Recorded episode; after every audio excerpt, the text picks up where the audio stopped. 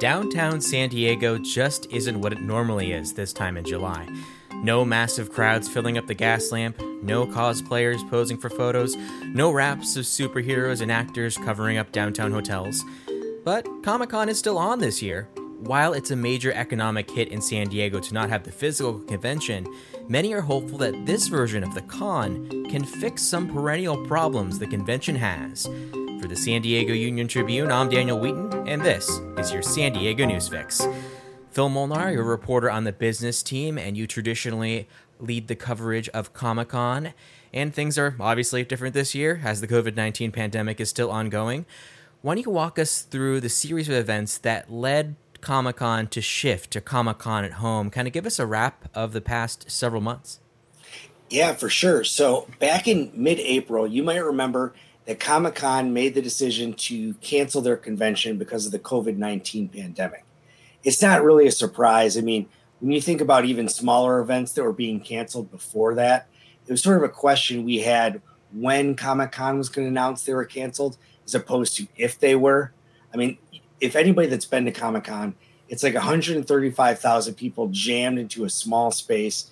It would be the worst super spreader event of COVID possible I mean, I shouldn't say that, but it's probably got the potential to do that. So they canceled the event and there was no announcement of anything else coming. But then a few months later, behind the scenes, staff were working on this idea that they could somehow bring Comic Con to an online only event. Now, we, we've seen this with some concerts that have switched online and stuff, but this is one of the biggest scale things just to go totally online. Probably, definitely in California so far in this COVID 19 pandemic. And what they did was because they're not really sure how many people are going to attend, they've decided to make it all online for free. So the basic gist of it is you could go to the Comic Con website and kind of get a, a clearer picture of where you should go and stuff like that. But if you want to do the most minimal thing, it's basically just go to YouTube, go to Comic Con International's page, and you can watch these panels as they happen and that's sort of how it's going to work this year. It goes from it starts today, Wednesday, and it goes all the way until Sunday. So it's about five days of jam-packed offerings from movie studios to TV shows to to just some wacky pop culture stuff that I've never heard of and a lot of people out there haven't, but they've got fan bases. Mm-hmm. And can you give us a sense of kind of how the melange of Comic Con is different this year because the pandemic has clearly affected the entertainment industry. You can't exactly film right now. So, what are some things that aren't in the mix that normally would be? Why don't you explain what's missing this year? So, the the the biggest things missing are there's probably four main things. Marvel Studios, which is a huge presence there, responsible for the Iron Man, Avengers, Guardians of the Galaxy, all those films they made a huge splash last year. But anyways, Marvel Studios is not going to participate. We're also not going to get Warner Brothers, which does the DC films such as Justice League, Wonder Woman. CW is mainly pulled out of it. CW, you know, it might not seem as big to some people, but CW has such a huge amount of DC comic shows. You think of the Flash, Arrow, Black Lightning. They just have so many. So DC's shows for CW are not going to be there. And lastly, this isn't that big of a surprise. Star Wars isn't going to be there. Um, and part of the reason for that, even though I didn't get exact comments from those studios, but a lot of the thinking is from industry professionals is we don't know when movie theaters are going to open again. So it doesn't really make sense for us to have some panel, get some buzz, but then have it die out. So it does make sense to step away. But what I will say about that is Star Wars has The Mandalorian season two coming out in October. So, I mean, if you think about it, they could have had a pretty cool Mandalorian panel at this event. So, but they're not there. So, there, there's a few things going on. It's not just what's going on in, say, with the COVID 19 pandemic, but we have seen sort of a slow creep of different pop culture entities doing their own conventions. Uh, Star Wars has its own Star Wars celebration that's been going on for a long time, and now DC uh, has its own thing called DC Fandom in August, which is going to cover a lot of their films and TV shows and all that kind of stuff. So it will be actually really great to, you know, consider. Um, you know, maybe it isn't just it isn't just what's going on with the pandemic. Mm-hmm. And how confident are people that are having panels that there will be a big audience? Because you know it's different when you're logging on to you know watching a YouTube video versus waiting in line and seeing it, or if you're not attending, just kind of waiting for the, the tweets to come out of whatever thing you're excited about. Like, is the excitement not quite there as much? See, I'm not really sure yet, and nobody's really sure. So, Comic Con is capped at 135,000 people every year, and so many people get turned away for tickets that conventional wisdom might say, okay, it's all free on YouTube. That means we're going to get a million people at each panel or something just crazy, right? But there is even Comic Con is trying to like kind of calm down those expectations and saying, you know, this is a different sort of format. Maybe not everyone wants to sit at their computer and do a panel or something like that. We'll we'll have to wait and see. I mean, I I suspect there will be a big showing. I I've been online on a few different like online concerts recently, and I'm just surprised how many people are logging in. So we might see pretty shocking numbers, or maybe the thing's a bust. I don't know, but it's not really a lot of money for Comic Con. They they put the the effort has to be from the studios. They they're not providing any equipment. They basically say to so and so comic book company, okay, you want a panel? Set up your own video equipment. We'll put it on our YouTube page while the rest of us, all Comic Con staff, about 80 of them, work from home. So if it's a complete failure, which I totally doubt it will be, at least they're not going to lose out on a lot of money. Mm-hmm. And what are they doing to prevent technical failures? Because, you know, we've had Zoom mistakes, Zoom bombings. How have they secured Comic Con?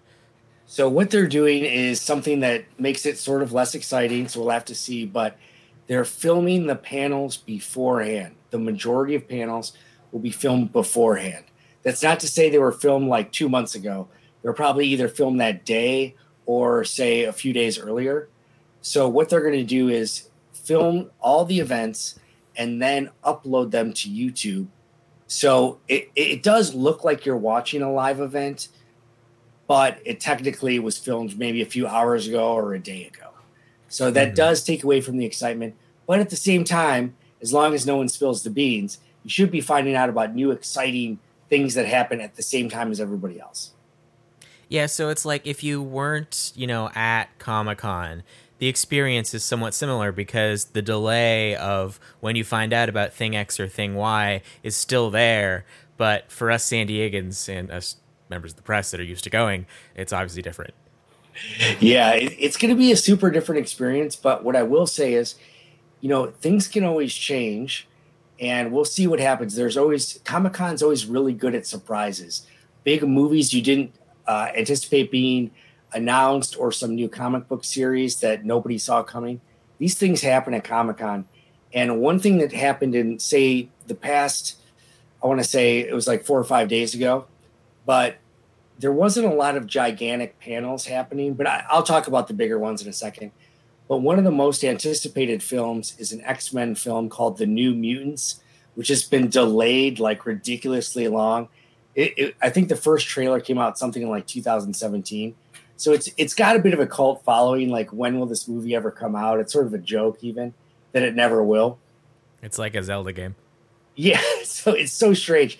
So, but basically, what happened was um, the Comic Con schedule was out. You know, it was okay. There's some cool stuff, but then it was like five. No, it was actually about seven days after the Comic Con schedule had been released uh, they announced that the New Mutants panel was going to be held on Thursday.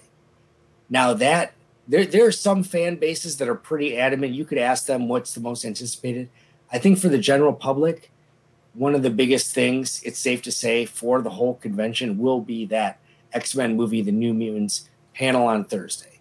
So mm-hmm. it wasn't even added to the schedule until a week later. So that's sort of mm-hmm. interesting. So you mentioned that one. What are the other big ones? yeah, there, there's some big stuff. So on Thursday, they're going to have a big thing of Star Trek shows. For people that don't know, Star Trek is in the middle of a bit of a renaissance on CBS All Access, and they're adding more and more and more shows. So they're going to be there with all their shows, including Picard, with uh, Jean-Luc. Um, no, that's his fictional name, Patrick Stewart. In go. real life, his name is Patrick Stewart. He'll be there on Thursday. So that's a big one. On Friday, Charlize Theron will have her own panel for an hour just to talk about whatever she wants. She's a big action movie star now. That's a big change in her career, say in the last five years. Mad Max and then The Old Guard on Netflix recently, which I quite enjoyed. So she'll be there on Friday. And then, of course, all the Walking Dead shows on Friday. Saturday is when we get our first look at the new Bill and Ted movie starring Keanu Reeves. And Keanu Reeves will be there on Saturday for Bill and Ted, but he'll also be there for a panel earlier in the day for the 15th anniversary of the movie Constantine. I don't know if you remember that one. It came out right after the Matrix movies, but it tends to still be quite popular, even though it's kind of thought of as sort of a dud. Mm-hmm. So, when you kind of consider what the entertainment industry has been through in this past year, you can kind of look to the release of Tenet as the barometer of how people are feeling. Because earlier, uh, when the American curve was looking better, uh, they were thinking about releasing the movie, I think, sometime in August or something. Some movie theaters would reopen. This obviously got delayed as the pandemic has gotten worse. But kind of what are those ripple effects of that when we just don't know what's going to happen? Like, how do you continue hype when you have to wait for America to get its act together with COVID 19? I really don't know. I think it's going to be a balancing act for all these all these different companies. I mean, one thing a lot of them have going for them is they might have filmed some of this stuff beforehand. Mm-hmm. So, like The Mandalorian, which I mentioned before, that was filmed a while ago. So it's coming, still coming out in October, so that's good. And a lot of the panels at Comic Con, thank God, they're still about comic books. So comic books are still being published, even at a limited capacity, because a lot of the comic book stores aren't open. But they are still being published after a few weeks off when the pandemic first started. So those mm-hmm. are coming out, and a lot of these movies, a lot of these TV shows are based on those comic books. So those still go on just fine. But I think we might have a bit of a problem with having no idea. I mean, you mentioned Tenet. The latest news about Tenet is that now it's been delayed indefinitely. They have no date, you know, so I'm not really sure what's going to happen.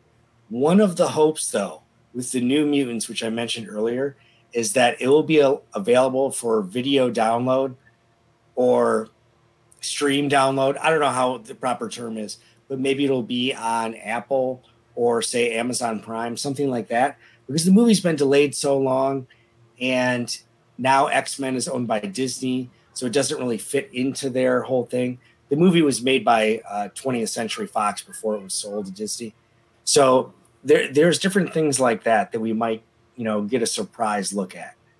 Mm-hmm. Uh, but I think a lot of the TV, you know, I hear more and more stories about TV studios just trying their best to produce some sort of content during this. So we'll have to wait and see. There might be some creative things that people announced during Comic Con we didn't even think of.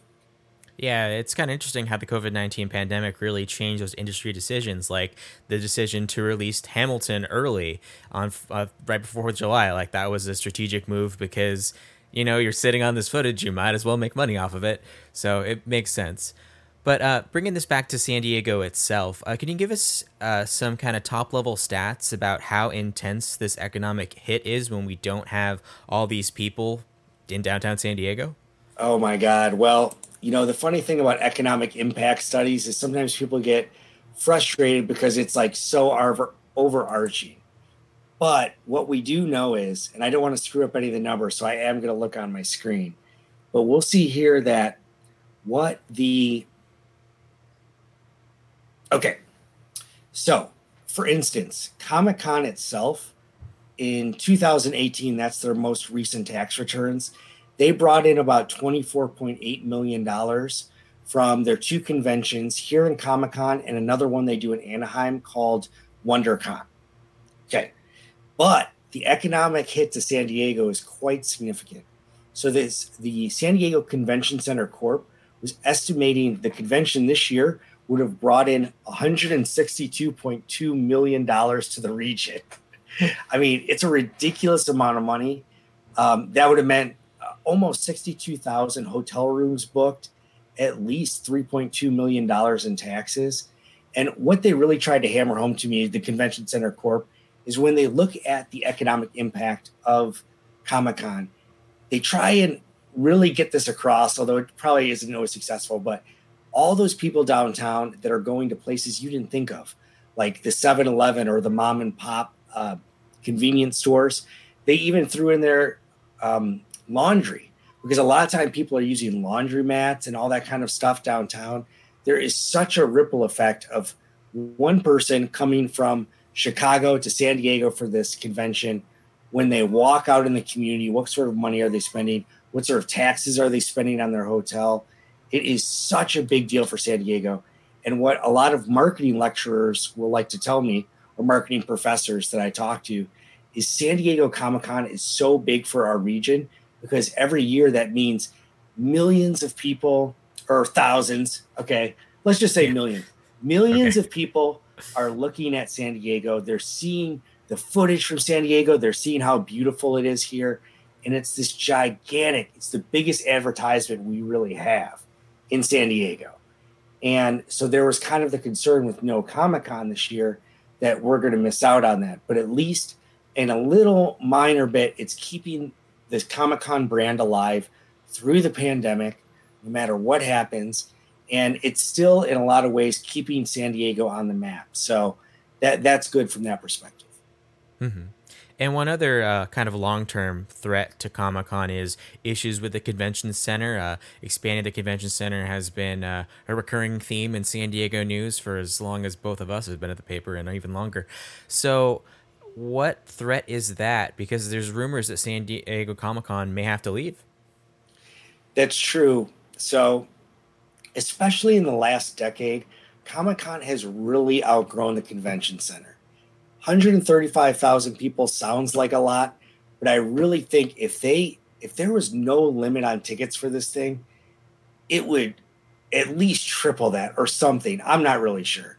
But so Comic Con is always super frustrated. A lot of their problems as an organization come from not being able to have enough space because people are jammed together. You get a lot of people that are angry. A lot of people can't get tickets. It's a lot of sometimes I could almost say there's like a, I don't know if it's hatred, but there's a lot of anger directed at Comic Con around the ticket process and who gets mm-hmm. in and who doesn't, who got a journalist pass, who didn't get a journalist pass, you know, everything like that. I mean, at this point, Comic Con has said, has signed a contract, anyways. They're going to be here through 2024. I suppose there's always the chance they could take it to Las Vegas or somewhere with a very big convention center. Um, I don't know. I have a hard time believing that. I'm not even originally from San Diego myself. I have been here about five years, but Comic Con is so synonymous with San Diego. I just can't picture it. I think it, it there could be some business implications if you take it out of San Diego, but you know, obviously, we're all hoping Comic Con does not leave because it is such a big moneymaker for the city and it's such a big cultural thing. It's funny, mm-hmm. sometimes you might meet some more grizzled members of our community here in San Diego that don't like Comic Con, but I think if they knew, if they really hammered home how much money and taxes was going to the city from this event, that might kind of change their tune. So, you know, we'll have to wait and see. Um, COVID 19 really doesn't change any of those dynamics at the moment. Mm-hmm. The only thing that could be potential, which Comic Con does not seem to recognize at all, despite my press pressuring them, is a big part of Comic Con is when you can't get into like a really big panel, such as at Hall H or something like that. Now, I tried to ask Comic Con, hey, you guys, now that we're getting all these online things going on on YouTube, how about next year when people can't get into a panel? What if maybe they can instead go to like an online thing on YouTube. That way, everybody that's sad that they can't go to the convention, who didn't get a ticket, can watch on YouTube. And I got kind of like a wishy washy response that was basically like, Uh, I don't know. I mean, I think the magic of Comic Con is basically all of us together in a room, you know? So, unfortunately, at least the way Comic Con organization is thinking, that that aspect of possibly alleviating some of the pressure on the physical presence of Comic Con, I don't know if this is really going to translate, unfortunately. Mm-hmm. And given the amount of societal change that we're going through right now because of this pandemic and this test that Comic Con is kind of going through this year, broadly, what do you think Comic Con of the future is going to be like? What are some of the things that you think that they will incorporate into future conventions when they finally do happen? Well, a big thing lately is, and this has actually been going on for years and years. You know, you could, you, you're hearing a lot from a lot of different organizations, especially after the killing of George Floyd and a lot of the protests and a new conversation on race and also uh, sexual identity and things of those nature that are now more in the forefront of the national conversation. I will say Comic Con for years has been having LGBTQ panels, all sorts of things about representation of different groups. And and they Comic Con is like there are always so many panels about that and, you know, and I've seen a lot more this year. I really don't know if there's more or less, but I think that's going to be a really big thing for Comic Con moving forward is sort of reaching out to these different groups that might feel like they don't have maybe on a very simple case by case. I remember there was one year I was at Comic Con and there was a woman there who was bald and she wanted more comic book characters that were bald. And So Marvel's uh, editor in chief at the time said, "Well, hey, we've got." At the time, Thor was a woman, was a woman battling cancer, and so she didn't have her hair. And the woman was like, "No, we're not talking about cancer. I want women that have naturally lost their hair because a percentage of women have that." Now it seemed kind of crazy, but she kept showing up at panel after panel, and you just got to think that that was getting through to somebody up top. You know, I can't say anything came from that, but I can think of a few bald female characters now that don't have cancer. You know, it's just weird, but there's always there's always this push for more inclusion in comic books and Marvel Comics and DC, I think equally. You know, sometimes people try to put them uh, pit them against each other, but both of them have done so much. We're talking transgender heroes, transgender villains, uh, um, lots of there's like a, a, a, black version of Superman that's going around right now, and there, there's a gay version of Green Lantern. There are all these different things. So I think Comic Con in the future, you're going to be seeing a lot more of that. A lot that effort is probably only going to increase, and there's going to be more of a highlight of it. Mm-hmm. All right, Phil Molnar, thank you so much. Thank you. In other news. San Diego County health officials struck a somber tone today as the region's COVID 19 outbreak worsens. The region hit two milestones. More than 500 people have died, and there are more than 25,000 confirmed cases. California has crossed another milestone as well. The state now has more cases than New York. The county also plans on ramping up enforcement of businesses that fail to comply with regulations, as most outbreaks have had ties to organizations not following the rules. The San Diego Union Tribune is hosting a contest to create the best public service announcement to remind people to stop the spread of COVID 19. We're soliciting listeners like you to come up with the best PSA for print, digital, or video. The winner of the contest will get a grand prize of $2,500 and their PSA will be published in the UT in various formats. The winner will also have the opportunity to be a guest on Fox 5's San Diego Morning News. You have until August 16th to submit. For more details, go to uniontrib.com slash stop the spread. Thank you for listening to the San Diego News Fix. If you're curious about how Greater San Diego is working toward building a new future after pandemic and protest, listen to the UT's Luis Cruz on Together San Diego. Every weekday afternoon, join in on conversations with activists, nonprofits, and companies who are finding out ways this moment can change San Diego for the better. Listen in on Facebook. For a guide to all of our live streaming programming, check out the schedule on uniontrib.com. Until next time.